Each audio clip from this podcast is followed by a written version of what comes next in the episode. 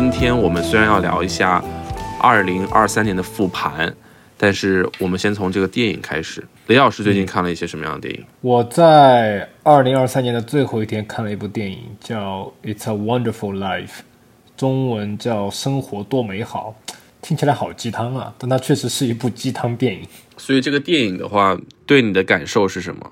这个电影对我的感受就是，第一个，你对别人的影响，我是说正面的影响啊，很多时候你是忽略的，或者你是没有太注意、太在意的。嗯，其次呢，就是你要珍惜现在拥有的东西。但是，这个东西我觉得我们说了很多很多遍了，但电影的魅力就是能让你去更生动的理解这个道理。想到曾经你帮助的过的人，如果没有你的帮助，他们今天可能就是另外一个方向了。哇，李老师突然想到了如何帮助别人，这个真的是非常让人感动。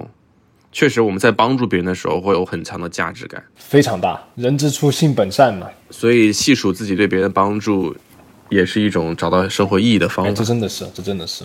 说出来可能有点假，但是嗯，你仔细想一下，帮到的人，他们生活如果有正向的改变，你自己会很欣慰，而这种开心它会持续很长时间，嗯，而不像你说买一件衣服你就高兴一下，啊，换个手机你高兴一下，但这个东西它是非常持续性的。对，帮助别人是很快乐的。而且你说帮助要不要求得回报？如果求回报的话，可能就对对我而言啊，就不是帮助了，而是一个交换。所以都是无条件的帮助别人。李老师，哇，把我说的好高尚啊。呃，但我加一点啊，就我的理解，就是这种帮助，它更多的回报是你你心态上的一个回报，而不是一个物质条件上的回报。嗯，就是寻找人生的意义，就好像很多白女、白人他们去做一些公益的事情，或者是圣母心泛滥，其实也是一种没有存在感，他要需要通过这种方式建立意义感。如果公益来讲这样子，但是帮助别人始终是好事，也是人性本身吧。对，但如果我们把这个东西再深挖一下，因为我之前写过一篇论文，大学的时候，就是讲世界上没有无私主义，因为你任何东西都是在换取。就像我们刚才说的，有些人他帮助他是为了换取一些利益。那么我刚才说我的观点，如果说真正的帮助是你也是会换取东西的，但你换取的是可能你道德观的一些满足。我对待这种事情的理解的话，就是有一瞬间我曾这样去理解过大爱，就是我们常说大爱，就是因为我们太多的时候会考虑说我们自己是谁，他们自己是谁，就我们和别人是有一个分别感的。但是如果说我们把人类做成一个共同体的话，那其实我去帮助另外一个人类，那其实就是等于在帮助自己这个种族。所以如果说当你是去不光爱你自己，你爱整个人类。你甚至爱整个世界，那你其实去帮助小动物或者是帮助其他的人类，你都是一种满足你自己的爱，因为你爱自己，就是你爱这个世界，所以你你愿意去为他做这些东西，就好像你爱自己，你愿意为自己做事情一样。我觉得这是那种非常无私的所谓的大爱的一种，在我浅显的理解中的感觉。所以，也许他们不是为了交换什么，格局好大，对，也许他们不是为了是上升到全人类了。是是是，就他们不是为了交换什么，他是为了就是说我就应该这样做，或者说我就是想要这样做，我是这种感觉。嗯，对这个电影里面，就是这个主人公的父亲当经营这家贷款公司，他这个主人公就一直不想做这个嘛。他爸当时告诉他是做这些小事中都蕴含着伟大，因为他们当时并不是像一般的资本家那样要剥削，对吧？他们反倒是想让这些劳动人民拥有一套自己的房。对，就是说无形中你自己的一些小行为已经改变了这个世界。对，电影最后就有一个奇幻的部分，就是这个天使让他看到自己，如果这个世界没有他会变成什么样子。那么当时他在这个城市里面的时候，这个城市的人都非常开心，然后呢，整个小镇都有各种各样的自营店，然后整个品行都是非常正的，大家互相帮忙。然后天使让他看到他不在的话会变成什么样子，那么就是资本家就要看什么东西最赚钱，那他们就搞什么东西？那比如说晚上，那一般的小镇它晚就关门了嘛，都没有生意了。那么这个资本家就在这个小镇里面开了很多夜店，或者说脱衣舞馆，呃，然后整个小镇的风气都变得非常的，就人都变得非常尖酸刻薄吧。然后晚上灯红酒绿，乌烟瘴气。嗯，啊我特别赞同，就是说这个在过年期间，尤其年底哈，就有时候有这样一部小电影，你看完之后真的是非常的感动。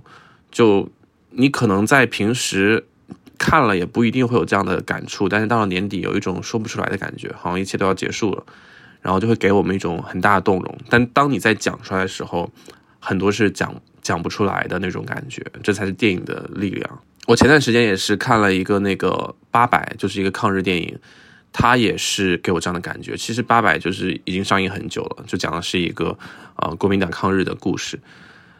但是我真的看了热泪盈眶，就我没有办法说他到底给了我什么样的感觉，但是就觉得拍的真的很好。就战争是残酷的，希望世界和平。亮亮发的愿都是很大的，对。其实我们主要今天想聊的呢是复盘，就是跟李老师聊一下，因为元旦了嘛，二零二三年到二零二四年，所以今天我们讲一下，就是说我们为什么要复盘。李老师，我们为什么要复盘？我们不如这样问吧，我们先互相问一问，你会复盘吗？哎，其实复盘这个词，我第一次听说是在狼人杀，哎。就是那个，他们说狼人杀打完了之后，就是不要复盘，不要复盘，因为复盘会吵架啊。当时他们的复盘就是把这一局游戏每个人的这个行为再再说一下，然后从中去吸取更多的这个经验，或者是为下一次游戏做更好的一个成长。其实我们要讨论的复盘也是一个意思，都是为了后面更好的去赢这一个游戏嘛。嗯，其实复盘它确实是一种。我们可以说是成长型思维，因为我们的目标是认为自己现在还不完美，我们希望自己以后越来越好。但是我还记得我在之前我不愿意复盘的日子，当时我的心态是我认为我应该是完美的，我不可以不完美，所以那个时候我就是固化思维，哦，就不需要复盘了。对我认为只是这一次的失败是一次意外，或者说是一次不完美，但是只要我再尝试一次，它可能就是完美的。我不会从这一次的失败中去吸取什么经验，因为我的潜意识认为我自己应该是完美的，我不需要再去有任何的改变，或者说我也无法改变。其实你说这一点的话，我觉得应该是不愿意承认自己的不足和错误。对，因为复盘本身就是一个你要正视自己错误的一个过程，而且你得批判自己，你就是没做好，对吧？先找到这些不足。但是这是一种就是批判型的复盘。今年我自己给自己做的更多的是一种鼓励型的复盘，就是我回看自己这一年做的很多事情，我发现我真的很了不起。我做了很多第一次的事情，我做了很多我以前从未尝试过的事情，我也突然改变了很多。一定是中央有很多不完美，有很多瑕疵，我也搞砸了一些事情。但是我更多的是关注于说我自己的成长。我认为哇塞，我有很大的变化。对，嗯，复盘两个方面。其实就是取其精华，去其糟粕嘛。我这普通话说的对了吗？这是糟粕还是糟粕啊？糟粕。哦，操！那就是好的地方，去其精华，取其一定要肯定自己。啊，你不要再说了，再说我这两个字都不会读了。嗯，你说。呃，对，对我而言，复盘就是你首先，呃，我是喜欢先批判自己。你要一定要发现自己的不足，那不足的地方我怎么去改正，怎么去呃提高？但是一定要肯定自己做过的一些成就，自己给自己打点多巴胺。嗯，而且你会发现，其实，在你复盘的过程中，特别是在你回顾自己的成就的时候，会更让你对新的一年有呃有动力。对，我觉得会让我很期待一年，会让我很。我觉得会让我很期待新的一年。其实今年是我第一次感觉我今年过得非常充实，非常的满足。我过去的十几年，很多时候是一种觉得今年怎么就这样子荒废掉了，怎么就这样子度过了？有很多设下的目标没有去做到。但是今年反而是我没有什么目标，可是我觉得自己收获了很多，非常的满足。而且我会想期待接下来的时间怎么样更饱满的去利用。能不能分享一下今年你觉得最大的成就是哪些？就是我做了很多第一次，比如说我第一次拍了自己的片子，包括第一次去滑雪，然后第一次去尝试上台去讲话，就是不是说是第一次吧，只能说是第一次以这样的一个心态和这样的一个结果去完成这件事情。我觉得最重要的是，我第一次用成长思维度过了这一年。虽然这样说很很鸡汤，但是我真的感觉到。我不再去批判自己的不完美了，而是我会去看到自己的不足和自己正在进步的地方，而且我相信未来会越来越好，而且我也相信自己现在在做的事情是有提升的，这种感觉是很神奇的。你会有一种掌控感，对，对我觉得第一个是掌控感，对，第二个就是你会想，我今年做这个事情能做成这个样子，那么明年我再再努力，他他会做得更大。他会做得更棒，那么就非常的有动力去做这个事。对我往往觉得说，像自律，我们以前我很就是 struggling 的一个词语，自律。我认为啊，一定要早起，你要干嘛？但我们这不展开讲。但是到今天，我发现很多时候我很自然的就早起了，可我不会有任何的觉得说啊，我好自律啊，我在坚持早起，没有这个感觉，因为我知道我早上有事情要做呀，我早上有很多事情要做。我明天有很多事情要做，我昨天没有做完，或者说，我今天想做，比如说播客，播客这个事情的话，我真的不觉得自己在坚持。我们每周就是按照自己想要的话题去录制它，然后我也花了时间去剪辑，有的时候剪其实很久，然后还要再纠结一会儿，什么时候把它修得更好再去发布，其实花了很多精力。可是我不感觉说它是一件工作，或者它是一件坚持的事情，然后。这个播客也是给我这种感觉，从一开始觉得我如果做出来的不完美怎么办，然后到后来，哎，我一期期做下去，我们慢慢去调整，慢慢去改变，我们发现我们做了很多。就这里边还涉及到一个点，就是说我以前的衡量标准是这个东西好不好或者完不完美，但这件事情你没有办法衡量的，因为永远都是有无数的主观的这个标准嘛。就有人说它好，有人说它不好。但如果我衡量这个播客，我说我能不能坚持每周更新？这是一个可以衡量的，或者说我涨了多少粉丝，我有多少评论，这是一个可以衡量的东西。那我瞬间就有了动力，我知道该做些什么。否则的话，我会觉得我像无头苍蝇一样，我永远都做不出我心目中那个完美的博客。对，就像这个事情，就像引用到我自己身上一样，可能说我认为我应该是个完美的人，我做什么事情他都要成功，他都要就是达到目标，我不允许自己有什么不完美。或者说，我有些地方我永远都改变不了，因为那个地方就不是我。这种想法的话，就在我以前就很多。可现在的话，我就认为我是一个可以塑造的，就是像播客一样，我可以通过说一步步去做，然后我会有进步啊。通过像现在在做电影，我可以通过一开始去做，我可以去尝试，我可以去打开这个事情，然后我发现自己的缺点，然后再一步步去成长。而这种就是可以成长的感觉，才是让我对生命有了一种掌控感。说的啊。啊，这句话说的对我的启发很大。当时，嗯，别人就很多公司在质疑他们，因为他们是个初创公司，虽然说拿了很多钱，但是整个技术啊那些，嗯，都是在比较比较，但整个技术啊那些都还不是发展的那么全。嗯，别人就问他，就质疑他，他就回答，他说。We see challenges and mistakes a valuable opportunity to learn and to grow。虽然说这个话，你知道，任何一个 CEO 都能言会道，对吧？嗯，都会说。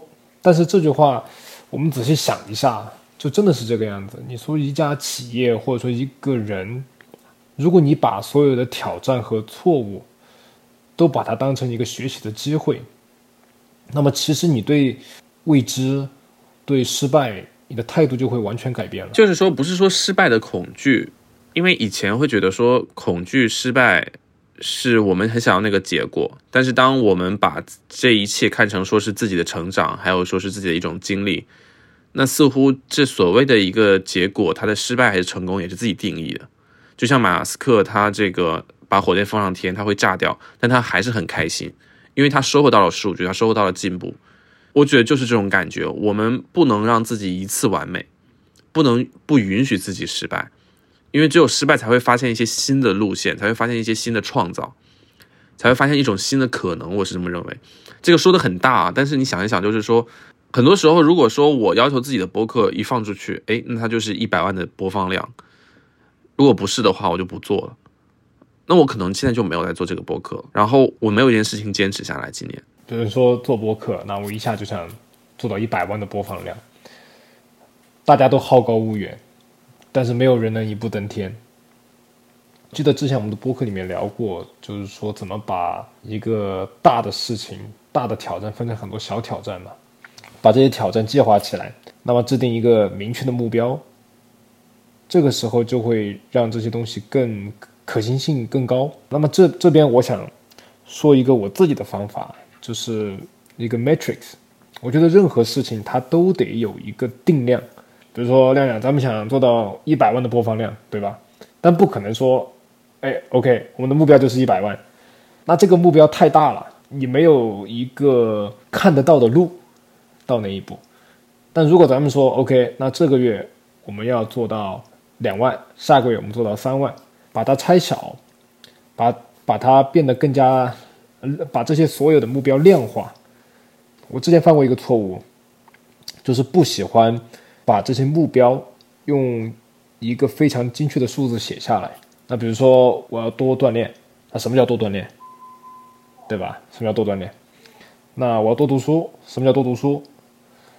那如果你把量化的话，就是那我这个月要读几本书？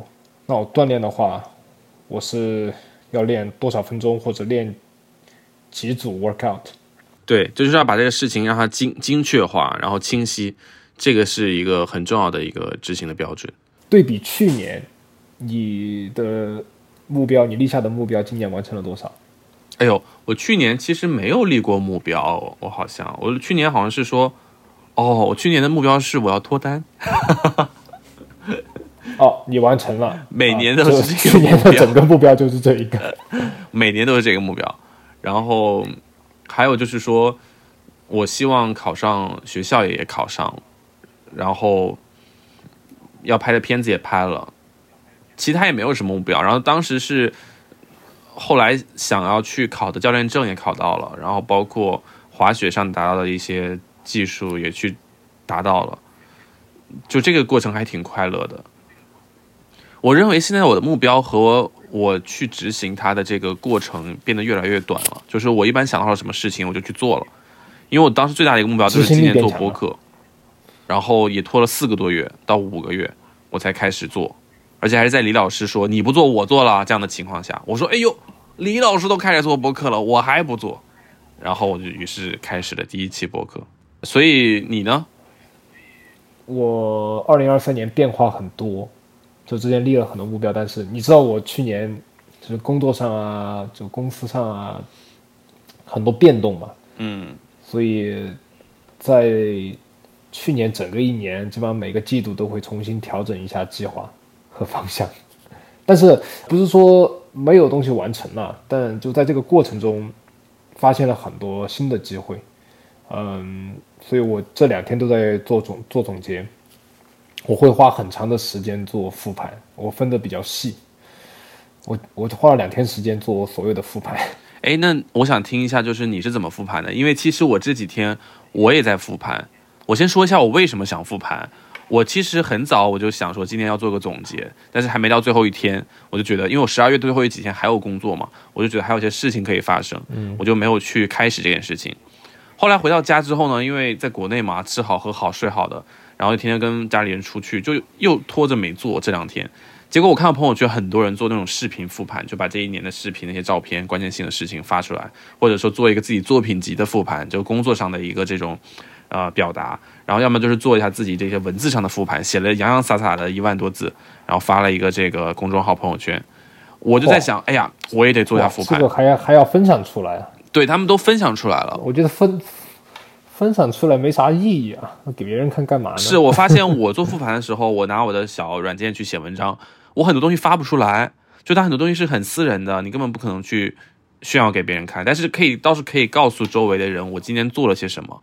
然后去告诉大家我还在努力，还在工作，我还是有价值，我是这么感觉的吧？因为人们也需要去宣传自己嘛，所以也可以理解。嗯，但是我很想好奇的是，就是李老师你是怎么做复盘的？因为你是一个比较有这种条理逻辑的人。像我的话，我就随便写一下啊，就今年做了些什么呀，没做些什么呀，然后怎么怎么样。我想听一下你是怎么从多个维度去复盘的。哇，这个问题问的我好紧张，非常的正这么专业的问题，来，麦克风交给专业加正式的问题。麦克风交给李老师。好，调整一下我的麦克风。首先，我会花很多时间在这个上面，但这个只是我的方法，嗯，大家听听就好了。首先，我觉我觉得要先静下来想，就做复盘的过程中，你在做之前，你一定要静下来先去想，啊，然后呢，大概理一个方向，比如说哪几个方面你需要复盘，嗯，那我很多人喜欢从这几个方面：健康、学习、家庭。事业、人际关系，那有些人可能还更多一点啊。我自己花很多时间在就是人际关系和事业上面，因为你知道我做很多不同的 project 嘛，其实每一个 project 都要花很长时间去复盘，然后做明年的计划。嗯，有一句话这样说的，是“知止而后有定，定而后能静，静而后能安。”安而后能虑，虑而后能得。他其实讲的就是一个你要什么意思呀，李老师？知道自己。哇，你这个声音好恶心啊！这是什么意思呀，李老师？就是知道以后，你要把这些东西理出来，理出来之后，你才能进行的思考，然后呢，你才能知道怎么把这些东西提高。我建议待会儿亮亮，咱们把这句话放在这个播客的介绍里面。我觉得这句这句话含金量非常高。嗯，简而言之啊，就是一定要先静下来思考，这样你才能写得很细。因为我觉得一年嘛，对吧？发生很多事情，那很多人写复盘就写的，我的理解就是水垮垮的，就比较笼统。对，但一定要细分下去看。怎么细呢？怎么个细呢？有多细？就咱举个例啊，咱举个例啊，比如说工作，那工作上看的可能更多是你的专业性的一些东西，但在你回忆的一些过程中，你可能还发现一些人际交往上的一些东西，它都是互相串在一起的。哦，所以就是说，把今年的觉得自己不满意和满意的地方都写下来。对，但一年嘛，发生的事情非常多，你一定要有这几个板块，像健康、学习、家庭、职业、理财、人际这几个板块，然后再去回忆这些事情。哦，哎，这个板块定的很有意思，哎，健康、学习、家庭、职业、理财、人际，你为什么会定这六个板块？呃，我现在已经不健康了，所以把健康先去掉。因为这几个是我在意的，我的。我的生活应该就分成这这么几部分吧。我想问一下，家庭是什么？家庭的话，呃，对于我而言，可能现在就是帮助家里面管一些事情哦，还有亲戚朋友啊这些，对吧？就家里面的一些关系。可是李老师，家里面需要我。可是李老师，这六个里边可没有爱情啊！哎呀，爱情我明年再加进去。今年没有爱情吗？你的有爱情吗？我的就先不说了，明年加进去。啊，精力有限，加不进去了。嗯，爱情属于这个健康里边的，对吧？健不爱爱爱情，爱情属于职业里面的，属于职业职业爱情玩家。属于学习学习，深深夜复习，深夜复习。但我确实花了很多时间在复盘上面，像特别是我给你举个例啊，就是我自己公司这边，呃，那么做的事情，去年整个一年完成的成就有哪些，犯的错误有哪些？那么第二年错误就别再犯了，那些成就要保持或者怎么做做得更好。然后复完盘以后，最重要的一个是什么？就是你要计划第二年你有什么样的目标。这个目标咱们刚才提过了嘛？比如你要挣多少钱，对吧？那我得有个确切的数字。那怎么达到那一步？你需要什么地方投资多少钱啊？或者说招什么人呐、对吧？那你就就细化下来了。那我们一起来就是讨论一下关于这个播客，咱们形式主义，我们可以一起复盘一下，然后再看一下有什么明年可以继续做的事情和要做的事情。我们先回顾一下这一年吧。其实形式主义也快一年了吧？再过三个月就一年了对，我们是四月份开始的，啊！再过四个月，哇，时间过得好快呀！是呀，然后我们马上就要一年了。对，那在这里也非常感谢，呃，我们的听众朋友们。嗯，其实这个播客一开始的话，还是挺多朋友关注的。现在的话也是，啊、现在可能说更多不认识我们的人在关注。我能看到一个成长的过程，其实这一点我就非常开心。一方面是这种数据上的成长，另一方面我其实觉得我跟李老师都有一定的成长，无论说是在表达上，还是说录播客的一个感觉上。对，上次我不是跟你说的嘛，就两个人做一个事情，呃，六到八个月是个甜蜜，呃，是一个磨合期，就是哇，六月之痒。我跟李老师养了六个月，啊、对，没没打过架，没少打过架，嗯，但是如果能挺过这个六月之痒，哇，那就是夫妻般的这种关系了。我觉得形式主义的话，这一年就是采访了很多的嘉宾，然后也我和李老师聊了很多，包括也请到了很多听节目的朋友上节目来聊。嗯中间也遇到了很多问题，比如说是技术上的啊、这个声音大小的问题，还有就是剪辑的问题啊、包括就是说发布延期的问题。最近这两个月都属于是两周两更，就是实在是太忙了。没事，分下来还是周更的，嗯，咱们要格局大。到最后是一年三十六更是吧？一年的量同时放出，对，但我觉得咱们能坚持做这个事情，第一肯定不容易，但是呢，咱们也乐在其中。对，很早我就跟李老师聊过，我说我很想把平时聊天的过程录下来，而且这个播客它一方面是说不光连接了我跟李老师，它也连接了很多我们的老朋友，可以让我们有一个事情让大家坐下来聊一聊天，并且把它记录下来，剪成一个节目。说实话，这个播客本来的利益就是说，我们两个是爱交朋友的人，很希望邀请各种各样的朋友来节目里去坐一坐、聊一聊。所以这个节目目前也算是按照这个方向在走。只是大部分的时候，我们也许没有时间去邀请到我们的朋友来，那就是我和李老师聊一聊天，这样也很好，这样可以保持一个周更，让我们一直保持一种节目的更新，也是算这个节目的生命力的一部分。哇，不光是保持周更啊，这个亮亮像一本百科全书，这个是聊不完的，周更都讲不完。其实也遇到很多问题，就比如说我们没有办法邀请到很多嘉宾每期来，这是一件很正常的事情。同时还有就是说，我们的内容中没有办法保持花大量的时间去准备，然后非常精心的一个干货，哦、就是去呈现。所以大部分的时间都是在聊个人的感受和我们自己的生活，这就对我们自己有很多要求，要多读书，要多去关注很多事情，然后要多思考。啊，那那这个对我这样的流氓而言，不是难为我了吗？其实李老师在从中做了很多很多的前期准备工作，大部分的文案都是李老师去做的。因为我真的是一个 literally 的批人，就是非常没有计划的，让我去写一个文案的结构，其实对我来说是挺难的。我可能偶尔有兴趣的话题，我会好好写一下，但是大部分的时候我是整理不出来的。但是当这个话题给到我的时候，我又知道能说什么。不，你这样，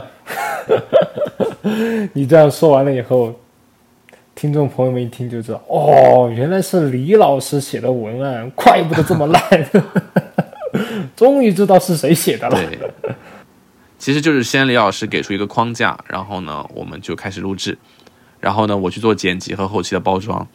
当然了，封面大部分都是李老师来做的，标题是我起的。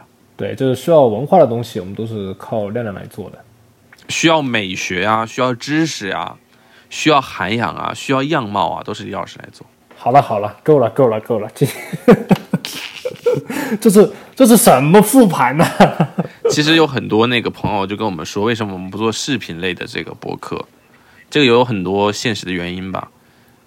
但是确实在二零二四年，我们会更加大这个节目的一个推广力度，同时也会去发行更多新方式的一种宣传方式。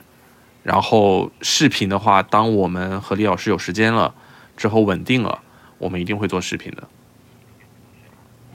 嗯，而且我希望明年会请到更多有意思，然后更多更多好朋友一起来聊这个播客。然后我李老师的这个分享的方式呢，和节目的精简性也会更更好。我觉得这个节目最终会慢慢的缩短一些，然后变得让。干货和一些有意思的东西更多，嗯，祝大家新年快乐！我希望新的一年每个人都可以去做自己想做的事情，每个人都不会被情绪所困扰，同时每个人也都可以赚到自己该赚的钱。祝各位最重要的也是身体健康，万事如意，一帆风顺。